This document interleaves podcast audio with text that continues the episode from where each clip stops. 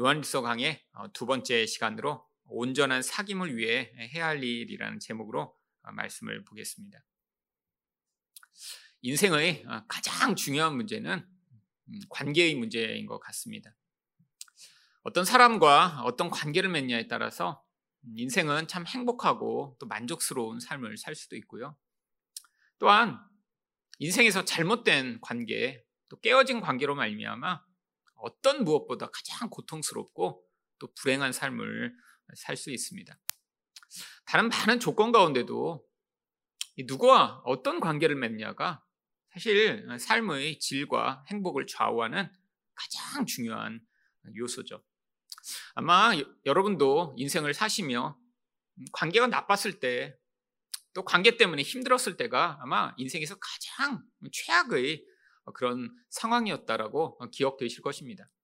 반대로 가까운 사람과 또한 자기가 사랑하는 사람들과 아주 행복하고 또 만족스러운 그런 관계 가운데 있을 때가 돌아보면 아, 그때가 제일 행복했지, 제일 좋았지라는 기억이 나시겠죠. 그런데 어, 지난주에 우리가 어, 말씀을 보신 대로 이 요한일서라는 책이 기록된 목적 자체가 바로 이 관계의 문제를 우리에게 가르치고자 한 것입니다. 그래서 3절에서 그 요한일서 전체의 목적을 이렇게 기록합니다. 우리가 보고 들은 바를 너희에게도 전함은 너희로 우리와 사귐이 있게 하려 함이니 우리 사귐은 아버지와 그의 아들 예수 그리스도와 더불어 누림이라. 지금 이 요한은 바로 하나님이신 예수님과 깊은 관계, 이 사귐을 가졌던 사람이죠. 그런데 그것이 너무 좋았기 때문에 자기 혼자 그 사귐을 누리고 끝나는 것이 아니라 바로 이 코이노니아라고 하는 것을 이 편지를 받는 사람들에게도 같이 어, 함께 할 수 있도록 하기 위함입니다. 그렇잖아요. 사랑하는 사람이 있다면 내가 가장 행복하고 가장 좋은 것을 같이 나누고 싶죠. 그런데 바로 이 요한이 주고 싶은 최고의 선물, 가장 좋은 것은 바로 하나님과 그리스도와 또 서로서로 함께하는 이 코이노니아, 깊은 사귐을 경험하는 것입니다. 그런데 이 사귐을 위해서 사실 조건이 필요합니다. 그냥 아, 나도 하나님 사귀고 싶어요. 나도 당신들과 잘 지내고 싶어요. 라고 한다고 해서 이 깊은 사귐으로 갈 수가 있는 것이 아니죠. 그렇다면 온전한 사귐을 위해 어떻게 해야 하나요? 첫 번째로 빛 가운데 행해야 합니다. 5절 말씀입니다. 우리가 그에게서 듣고 너희에게 전하는 소식은 이것이니 곧 하나님은 빛이시라. 그에게는 어둠이 조금도 없으시다는 것이니라. 왜 이야기를 하는 것일까요? 바로 이 깊은 하나님과의 관계, 코이노니아로 들어가기 위해서는 이 하나님이 가지신 그 모습과 또 이 인간이 동일한 속성을 가져야 한다라고 하는 것이죠. 하나님은 빛이시라고 이야기를 합니다. 왜 빛이라고 얘기를 할까요? 비유적 표현이죠. 빛이 가지는 어떠한 특성을 통해서 하나님의 어떠한 속성을 가르쳐 주고자 하는 것인데 바로 이 빛으로 드러나는 이 속성과 일치한 속성을 우리가 가져야 하나님과 함께 할 수 있고 그것이 우리에게 이 코이노니아를 가져오는 것이죠. 그런데 이 빛을 성경은 무엇이라고 이야기하냐면 요한복음 8장 12절에 예수께서 또 말씀하여 이르시되 나는 세상의 빛이니 나를 따르는 자는 어둠에 다니지 아니하고 생명의 빛을 얻으리라. 바로 이 세상 사람들이 살아가는 방식, 이것을 성경은 어둠이라고 이야기를 합니다. 그 반대되는 것이 바로 빛이라고 하는 것이죠. 근데 이 빛을 특별히 생명의 빛이라고 이야기를 합니다. 그 이유는 무엇인가요? 이 세상 사람들이 살아가는 방식이 바로 하나님이 주시고자 하는 이 생명을 얻지 못하게 만드는 죽음이라고 하는 결과를 가져오기 때문이죠. 성경이 이렇게 죽음을 가져오는 원인을 무엇이라고 얘기하나요? 바로 죄라고 이야기를 합니다. 죄가 결국에는 이 무서운 죽음을 가져오고 그것을 성경은 이 세상 사람들이 가지는 어둠이라고 이야기를 하는 것이죠. 결국 하나님은 빛이시다라고 이야기를 하는 것은 하나님은 이 죄와 관계없는 이 거룩함으로 영원한 생명을 가지신 분이심을 우리에게 이 빛으로 소개하고 있는 것입니다. 결국 이 하나님이 빛이신데 그 빛으로 말미암아 우리는 그 생명을 얻어 하나님이 주시고자 하는 그 만족과 기쁨을 얻어야 하기 때문에 결국 이 하나님이 가신 그 생명의 빛과 똑같은 속성을 우리가 갖지 못하면 결국 우리가 그 만족과 기쁨을 누릴 수 없는 것이죠. 그래서 6절에 이렇게 얘기를 하는 것입니다. 만일 우리가 하나님과 사귐이 있다 하고 어둠에 행하면 거짓말을 하고 진리를 행하지 아니함이거니와 어떤 사람이 아, 나는 하나님과 관계가 깊어 그렇게 이야기를 하는데 세상 사람들이 행하는 것과 같이 바로 이 죄 가운데 살아가며 이 죄의 영향력 가운데 살아 있, 사, 사로잡혀 있으면서 어, 나는 빛이야. 어, 나는 하나님과 깊은 관계를 맺어. 라고 이야기할 수 없다라고 하는 것입니다. 사실 이번 주에 저희 묵상예수 우리 목사님들과 공부를 하면서 동성애 이야기가 나왔습니다. 근데 이제 그 중에 어떤 목사님이 예전에 어떤 큰 교회에서 사역을 했는데 그 교회에는 이 동성애자들의 소그룹이 따로 있었대요. 어, 되게 충격을 받았습니다. 그래서 어, 이런 교회가 있을 수 있구나. 그래서 그 그룹에는 이제 동성애를 하시던 분들이 자기가 동성애자였다라고 주장하는 분들이 모여서 소그룹에서 매주 나눔도 하고 은혜도 받고 그러신대요. 그래서 이제 제가 물어봤어요. 그러면 그분들은 지금 이제 동성애가 죄라고 생각하냐? 그랬더니 아 그분들은 그래도 죄라고 생각하는 분들이 이제 소그룹을 만들 수 있도록 음, 교회가 허락한 거고 죄라고 인정하지 않는 분들은 이제 교인으로 받아들이지는 않아서 한대요. 그러면 그분들이 왜 자기들이 동성애자라고 밝히고 그렇게 하고 속으로 만들려고 하냐? 죄라고는 인정을 하는데 아직 그 삶을 떠나지는 못했다는 거예요. 너무 좋아서 그게. 그래서 주중에는 동성애를 하고 주일날은 와서 그게 죄라고 고백을 한 다음에 같이 모여서 같이 그 이야기를 하고 아, 우리가 또 죄졌어. 아, 그러고 나서 또 다시 동성애라고 돌아온다는 거예요. 여러분 그러면서 이제 그들 안에 사실 아, 그래도 우리는 예수 믿는 사람이니까 예배도 드려야 되고 아, 그래서 교회 나온다라고 이제 나온 거죠. 아, 물론 물론 용기는 되게 가상합니다.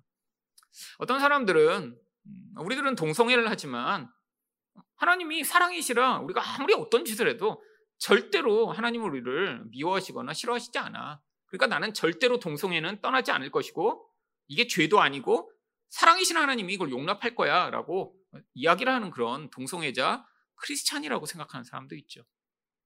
여러분 하지만 그런 사람보다는 낫지만 여전히 자신이 성경이 분명히 죄라고 이야기를 하고 하나님이 이 창조와 가장 반대되는 모습이라고 이야기를 하신 대표적인 현상인 동성애를 행하면서 아, 나는 여전히 하나님과 관계를 맺고 싶어라고 이야기하는 것 자체가 사실 여기서 이야기하는 것처럼 비진리에 사로잡힌 거짓말이라고 하는 것입니다. 여러분 세상엔 그런 사람이 굉장히 많습니다. 이 죄라고 하는 것이 무엇인가요? 결국 내가 원하는 것을 내 마음대로 인생 가운데 행하며 살아가고자 하는 것이 죄죠. 결국 우리가 인생 가운데 하나님께 돌이킬 수 있는 유일한 방법은 하나님께 나아가야지만 거기에서 생명이 있으며 그래서 지금 내가 살아가는 방식 가운데는 결국 우리는 생명을 얻을 수 없는 어둠이라는 사실을 깨닫지 못하고는 결국 말로는 아 나도 예배하고 싶어 하나님께 나아가고 싶어 할 수 있지만 절대로 이 하나님 안에서 누리는 그 어, 빛과 생명을 누릴 수 없는 것입니다. 그래서 7절 상반절에 뭐라고 얘기를 하나요? 그가 빛 가운데 계신 것 같이 우리도 빛 가운데 행하면 우리가 서로 사귐이 있고 결국 하나님 백성을 향해 요구하는 것이 그것입니다. 예수를 믿는다고 해서 당장 사람이 뭐 어두운 가운데 빛으로 변화되나요? 아닙니다. 하나님의 빛이 임하는 만큼 이전에는 자신 안에 자기가 죄라고 여기지 못하고 그것이 어둠이라고 생각하지 못하던 부분들을 점점 점점 발견해 나가는 것이죠. 마치 눈이 아주 나쁘던 사람이 조금씩 눈이 좋아지던. 그래서 점점 예전에는 보지 못하던 것들을 보며 아 저것은 저것이구나, 저것은 저런 모습이구나라고 분별해 나가듯 우리 안에서 점점 밝아진 눈을 가지며 나중에는 그 빛이신 하나님과 함께하는 자리에 있어도 이제는 더 이상 우리 안에 있는 그 어두움이 그 빛을 가리지 않는 상태가 되는 것. 그게 어, 바로 하나님이 우리에게 요구하시는 사귐입니다. 그런데 이런 사귐으로 끝나는 것이 아니라 이 과정 가운데 성경이 뭐를 또 약속하고 있나요? 7절 하반절입니다. 그 아들 예수의 피가 우리를 모든 죄에서 깨끗하게 하실 것이요. 아, 물론 예수를 믿을 때 우리는 예수의 피로 깨끗함을 받았습니다. 그런데 그렇다고 우리 모든 죄가 순간에 다 사라지나요?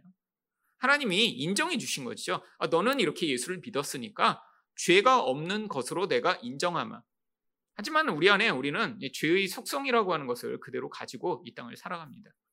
근데 이렇게 하나님과 빛 가운데 계속 내가 하나님의 뜻을 따라 살아가고자 하며 그 안에서 그것이 나의 소망이 되며 나의 어두움을 고백해 나갈 때 결국 그때마다 드러나는 이 어둠의 영향력들을 하나님이 예수의 피로 계속해서 깨끗하게 하시며 그 예수의 보혈이 우리에게 얼마나 놀라운 능력이 있는가를 우리 인생 가운데 경험케 해주시겠다 라고 하는 것입니다. 결국 이 약속이 우리에게 있는 것이죠. 그러니까 예수의 보혈 십자가는 예수 믿을 때 한 번 필요한 것이 아니라 우리가 하나님과 관계가 깊어가면 깊어갈수록 그 예수님의 보혈과 은혜로 말미암는 그 놀라운 복이 우리 인생과 인격 가운데 더 깊이 영향을 미치게 되어 있습니다. 결국 우리가 하나님과의 관계가 깊어지면 깨닫는 것이 무엇인가요? 어떻게 나 같은 자를 하나님이 계속 사랑하실까? 어떻게 향해 이렇게 큰 은혜를 베푸셨을까라고 하는 이 은혜 의식이 우리 안에서 점점 커가게 되어 있습니다. 근데 예수를 믿으면서 아 그래도 나 같은 사람이니까 하나님이 구원하셨지. 아니, 지금 이거는 은혜 의식이 없이 자기 의에 사로잡힌 사람이죠. 결국 예수 그리스도의 십자가의 보혈이 우리를 이렇게 모든 죄에서 깨끗하게 하시겠다는 이 약속은 바로 우리가 인생 전부가 이전에는 내가 아, 내가 이렇게 죄인이야라고 시작했다면 이제는 나중에 아 나는 죄인 중에 괴수라고 고백했던 바울 사도처럼 내 전부가 죄로 가득한 존재이지만 오히려 그것을 뛰어넘는 하나님의 은혜가 얼마나 놀라운가를 인생을 통해 고백하는 자리에 서게 되는 인격의 모든 부분에서 예수 그리스도의 보혈로 말미암는 은혜를 경험하는 자리로 하나님이 우리를 부르신다라고 하는 것이죠. 결국 하나님과의 깊은 교제를 통해 우리는 아, 하나님 나 같은 죄인을 향한 이 놀라운 보혈의 은혜를 내가 찬양하고 감사합니다라고 하는 이 은혜 의식이 점점 커가는 것. 이게 바로 우리가 하나님 안에서 더 깊은 생명과 은혜를 누리게 되는 것입니다. 두 번째로 온전한 사귐을 위해 어떻게 해야 하나요? 우리 죄를 자백해야 합니다. 8절 말씀입니다. 만일 우리가 죄가 없다고 말하면 스스로 속이고 또 진리가 우리 속에 있지 아니할 것이요. 여러분 예수 믿으면서도 이 죄를 도덕적이거나 행위적인 것, 또 외적인 것으로 생각하는 사람들이 굉장히 많이 있습니다. 사실 인간은 자기를 죄인이라고 생각하는 것을 굉장히 싫어합니다. 누군가한테 가서 어, 너 죄인이지가 하면 사실 어떤 사람이 좋아할까요? 사실 가장 가까운 관계에서도 자기 죄를 인정하지 않아 참 어렵고 힘든 일들이 많이 벌어지죠. 사실 죄만 인정하면 관계들이 굉장히 좋습니다. 가장 가까운 잘, 관계에서도 아니 잘못을 찾아내서 그것을 벌 주고자 하는 것이 사실 우리가 어떤 사람의 죄를 들추는 목적이 아니잖아요. 아, 특별히 사회에서 누가 잘못을 하는 것이 아니라 가정에서 가까운 사람이 무슨 잘못을 했어요. 그러면 그걸 다 찾아내서 그거에 합당한 벌을 주고 아, 그게 가정에서 누군가 잘못을 했을 때 우리가 결과를 보고 보응을 하고 보복하고자 그 죄를 이, 야기하는 것이 아니잖아요. 만약에 어, 누군가 잘못을 했, 을 때그 아, 사람이 아 맞아 내가 이렇게 잘못했어요. 뭐 아빠 잘못했어 여보라고 하면 금방 해결됩니다. 사실 되게 쉬운 길이에요. 근데 가정 안에서 사실 제일 어려운 게 이거죠. 부부 사이에서 서로 자기 죄를 잘 고백하지 않습니다. 대신 뭘 하죠? 죄를 전가하죠. 당신 때문에. 이게 이제 지금 부부 사이가 나빠지는 첫 번째 길이고. 사실 자녀도 마찬가지입니다. 부모가 열 가지를 해줘도 자녀들이 자기 죄를 빨리 인정하며 수정해야 되는데 인정을 잘 안 하니까 결국에는 싸움이 되고 이제 화를 내고 관계가 나빠지는 결과가 생기죠. 근데 이 죄의 무서운 속성입니다. 죄가 우리를 어떻게 만드냐면 인간은 하나님처럼 되고자 하는 욕구가 있기 때문에 자기가 오점이 있고 문제가 있다는 것을 인정하지 못하죠. 그런데 이 죄를 인정하는 자, 그 사람이 어떤 사람이래요? 진리가 있는 사람이에요. 반대로 죄가 없다고 말하는 사람은 지금 어떻다라는 거예요? 진리가 우리 속에 있지 아니할 것이오. 결국 이 말씀을 풀어 이야기하면 이 죄를 고백하게 만들 수 있는 유일한 조건은 바로 이 진리를 받아들이냐 아니냐에 달려 있다라고 하는 것입니다. 여러분 누군가 이야기를 한다고 해서 죄를 인정할 수 없습니다.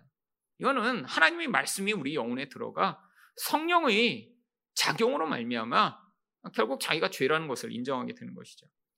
특별히 죄는 외적인 것이나 행위적이고 도덕적인 것이 아니기 때문에 성경은 끊임없이 영적 차원에서 우리가 어떤 존재인가를 이야기합니다. 성경이 이야기하는 죄의 본질은 무엇인가요? 인간이 선과 악을 스스로 판단해 내가 좋은 것이라고 하는 것을 통해 나를 하나님처럼 만들려고 하는 그 본질에서 모든 죄의 본질이 시작되죠. 하나님 필요 없는 거예요. 내 뜻, 내 생각, 내가 원하는 것을 추구하며 인생을 살아가고자 하는데 그러니까 하나님을 의존하고 하나님을 사랑할 필요가 없는 거죠. 여기서부터 모든 문제가 발생합니다. 그런데 비진리는 우리에게 계속 이것을 부추기죠. 하나님 없어도 돼. 네가 성공하면 되지. 아, 네가 이 정도의 능력을 가지면 되지. 너가 이 정도의 힘을 가져서 그래서 아무도 까불지 못하도록 만들어. 이게 지금 세상에서 우리 아이들을 교육하고 아, 우리 모든 젊은이들이 꿈꾸는 그런 인생이죠. 사실 젊은 사람들이 제일 꿈꾸는 그런 뭐 건물주가 되는 것. 근데 그 본질에는 단순히 뭐 큰 건물을 가진 사람이 되고자 하는 게 아니에요. 다른 사람이 지시받지 않고 내가 원하는 쾌락을 내가 원하는 때 원하는 만큼 누리고자 하는 사실 하나님처럼 살고 싶은 욕구가 건물주라고 하는 눈에 보이는 어떤 것으로 자꾸 표출돼 나오는 거죠. 근데 그게 바로 비진리라고 하는 것입니다. 이 진리의 본질은 무엇이에요? 인간은 하나님 없이는 살 수 없다는 사실을 우리가 뼈저리게 인식하게 만드는 것입니다. 그러니까 내가 하나님이 아니고 우리는 하나님을 의존하고 사랑해야지만 살 수 있는 존재라고 어, 인정하게 만드는 거. 근데 그렇게 살지 못하게 만드는 모든 영향력이 비진리이며 사실 세상에 살아가는 사람들은 아, 나는 하나님 없이 살고 싶어라고 인생을 그래서 더 성공하고 더 부자되고 내 맘대로 살고 싶은 것이죠. 결국 우리 인생에서 우리가 죄를 자백한다라고 하는 것이 뭐 하나님 어제도 거짓말했습니다. 뭐 그저께는 나쁜 생각을 했습니다. 뭐 이런 차원의 수준이 아닙니다. 사실 저도 20대 때 이제 그런 기도들을 많이 한 적이 있습니다. 하나님 오늘도 이렇게 그냥 착하게 살지 못하고 뭐 오늘도 거짓말했습니다. 뭐 오늘도 뭐 이렇게 나쁜 생각했습니다. 근데 그게 사실 물론 죄죠. 나쁜 생각도 하지 말고 거짓말도 하지 말아야 되는데 성경이 죄라고 이야기하는 그 진짜 죄와는 진짜 차원이 다른 정말 아무것도 아닌 수준이었다는 것을 나이가 들면 점점 깨닫게 됐죠. 하나님이 제가 이렇게 누구한테 이렇게 상황을 모면하려고 거짓말한 것 가지고 아, 저 자식이 그냥 거짓말하는 자식이네? 라고 하는 그런 수준이 아니라 본질 안에서 그것보다 훨씬 더 무서운 내 인생을 내 마음대로 살고 싶은 그래서 하나님 필요 없이 살고 싶은 그 욕구를 가지고 살던 나를 더 무서운 죄인으로 여기고 계셨는데 그거는 죄라고 생각 안 하고 아 그냥 내가 사소한 일을 한 걸 가지고 와, 이게 내가 죄 죄겠지라고 고백했던 그 수준이 참 어린아이와 같은 수준이었던 것이죠. 결국 하나님과 깊은 관계가 되면 어떤 관계가 되나요? 인간 안에 이 죄 인식이 깊어지게 됩니다. 근데 사람이 사실 잘 못하는 게 자기 죄 인식은 사실 깊어지지 않고 다른 사람의 죄를 이렇게 잘 보는 사람들 굉장히 많이 있습니다. 사실 이거는 지금 성장하고 있는 게 아니라 문제가 생기고 있는 거예요. 여러분 하나님 노릇의 또 다른 측면은 다른 사람의 잘못을 찾아내서 내가 벌 주는 사람이 되고 싶은 것입니다. 이게 하나님 노릇의 또 다른 측면이에요. 아, 물론 벌은 못 주니까 어떡합니까? 비난하고 욕하고 비평하고 소문을 내고 이러죠 인간은 다른 사람이 잘못을 찾아내고 아 저것도 못해 라고 하는 진짜 속마음은 자기가 힘이 있으면 벌 주고 혼내고 이렇게 하고 싶은 거죠. 근데 그걸 못하니까 자꾸 말로 다른 사람을 깎아내리고 다른 사람을 무너뜨리고 비난하는 일을 하는 것이죠. 결국 우리 안에서 이 하나님 노릇이라고 하는 이 역할, 이게 얼마나 뿌리 깊은 것인가 우리가 발견할 때마다 하나님, 제가 하나님의 자리를 잡고 탈취해 이 땅에서 이렇게 살았습니다라고 고백하게 되는 것. 이게 지금 성장하고 있는 것입니다. 이게 바로 죄를 고백하는 자리에 서는 것이죠. 그런데 놀라운 사실은 아니 우리는 뿌리부터 원래 이렇게 살고 싶습니다. 내 죄는 발견하기 싫고 다른 사람의 문제가 보이면 지적하고 내가 힘이 있으면 그 사람을 어떻게든 벌 주고 싶은 게 우리 본질이라 하나님이 우리를 보실 땐 아니 이 하나님의 자리를 찬탈하려고 해? 라고 보시는데 그 자리에서 바로 구절처럼 만일 우리가 우리 죄를 자백하면 그는 미쁘시고 의로우사 우리 죄를 사하시며 우리를 모든 불의에서 깨끗하게 하실 것이요. 아니 하나님이 우리 이 죄의 본질을 보시고도 어떻게 하신대요? 그의 미쁘심과 의로우심으로 우리 죄를 사해 주시겠다고 성경이 약속합니다. 미쁘시다는 건 뭐죠? 성경에서 한자어로는 신실하시다라고 번역하는 단어가 한글로는 미쁘시다라고 번역하고 있는 것입니다. 신실하는 게 뭔가요? 약속하신 대로 흔들림 없이 쭉 지키시는 분이시라는 거예요. 하나님이 어떤 신실하심을 보이시나요? 바로 죄에 대해서 내가 예수 그리스도라고 하는 해결책을 너에게 줬으니까 어떤 죄라도 그 예수를 믿는 자에게는 내가 그 죄가 해결되는 자리에 너희를 세워주겠다. 그리고 의롭다라고 인정해 주시겠다라고 하시는 이 신실하심. 또한 그 의로우심으로 어떻게 하십니까? 결국 우리의 죄를 우리에게 묻지 아니하시고 예수 그리스도로 의존하는 자에게는 결국 예수를 십자가에 죽이심으로 그 죄를 해결해 나가시는 그 하나님의 의로우시며 그래서 우리가 이 죄에서 자유롭게 되는 것입니다. 결국 인생 가운데 하나님이 우리를 왜 이렇게 하나님 노릇하는 죄인임을 깨닫게 하시고자 하시냐면 결국 하나님이 베푸시는 이 놀라운 신실하심과 하나님의 의로움을 찬양하며 그분이 우리 죄를 위해 대신 죽이신 예수 그리스도가 얼마나 놀라운 것인가 우리 인생에서 고백하도록 하시는 것이죠. 그런데 하나님이 이렇게 신실하시게 은혜를 베푸시는데 어떤 반응을 하는 사람들이 있나요? 10절입니다. 만일 우리가 범죄하지 아니하였다 하면 하나님을 거짓말하는 이로 만드는 것이니 또한 그의 말씀이 우리 속에 있지 아니하리라. 여러분 하나님은 인간이 죄인이기 때문에 어쩔 수 없이 자기 아들을 죽여서 우리를 주셨다라고 이야기를 하며 그를 믿기만 하면 된다고 우리에게 해결책을 주셨는데 어, 나는 죄를 안 졌는데요. 내 죄가 그렇게 무슨 큰 죄라고 라고 한다면 하나님이 이렇게 신실하심을 지키시고자 행하신 그 모든 일들을 다 부여로 만드는 것이죠. 근데 이런 자들은 어떤 사람이 그렇게 반응한다고요? 말씀이 그 속에 있지 아니하면 결국 자기 죄를 인정할 수 없는 것입니다. 결국 그러니까 이 말씀의 가장 중요한 역할은 무엇인가요? 아, 물론 말씀이 우리를 힘들 때 위로하고 또 좌절되는 사람을 세워주고 또한 하나님 나라에 대한 소망도 주고 이 말씀이 중요한 역할입니다. 근데 이 말씀이 또 아주 중요한 역할 중에 하나가 우리가 하나님 노릇하려는 죄인임을 깨닫게 해 옛날보다 더 깊은 수준에서 자기 죄를 고백하며 하나님, 내가 또 이렇게 내가 하나님이 돼서 세상을 살며 하나님의 자리를 찬탈하려고 했습니다라는 사실을 고백하도록 할 때 결국 우리가 어떤 자리로 나아가도록 만드는 것인가요? 하나님과 더 깊은 코이노니아로 나아가도록 만들어 사실 이전보다 더 깊은 수준에서 하나님과 관계 맺도록 해 주는 것입니다. 여러분, 이게 바로 말씀의 역할입니다. 그래서 성경에서 사실 이 말씀을 통해 우리가 성장하고 배워나가야 될 제일 중요한 부분이 하나님 이 말씀을 통해 오늘도 나의 본질 안에서 내가 어떠한 죄인인가를 깨닫게 하여 주시옵소서.